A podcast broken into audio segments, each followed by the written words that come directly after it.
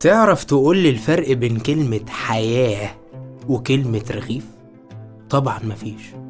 جينا الحياة عشان نعيش وعشان نعيش ولعنا نار وخبزنا عيش من يومها لازم كل يوم العيش يلف على الجميع. كل البيوت بيت الوزير بيت الغفير بيت الغني وبيت الفقير.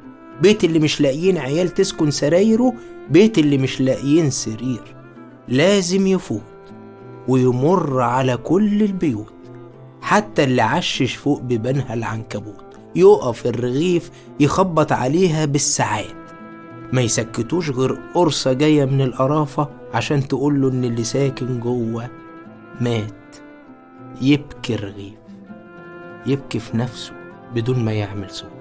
ويفوت على عيال الشوارع وعلى القطط وعلى الكلاب وعلى الفيران النايمة في جحورها وعلى العصافير والحمام والنمل حتى الشقوق في الصخرة بيزورها. ومفيش مكان في الدنيا غير لازم يعدي عليه ويشبع الحي اللي فيه ويودع الميت ويبكي ويترحم عليه وفي آخر اليوم يقف وسط الجميع. زي اللي جاي من الحرب ومعلق نشان ويقول يا كل فلان جعان أنا جيت عشان جوعك بينده من زمان من قبل حتى ما أكون دقيق أو أكون عجين أو أكون ما بين عشرين زميل على قفصة الفران. في الوقت ده أنا كنت في السنبلة والسنبلة كانت في قلب الطين.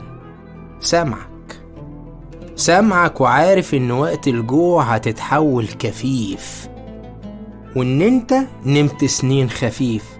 سامعك وحاسس بيك وشايفك من زمان. أنا مش جماد أنا آه رغيف لكن رغيف له قلب حلو وله ودان.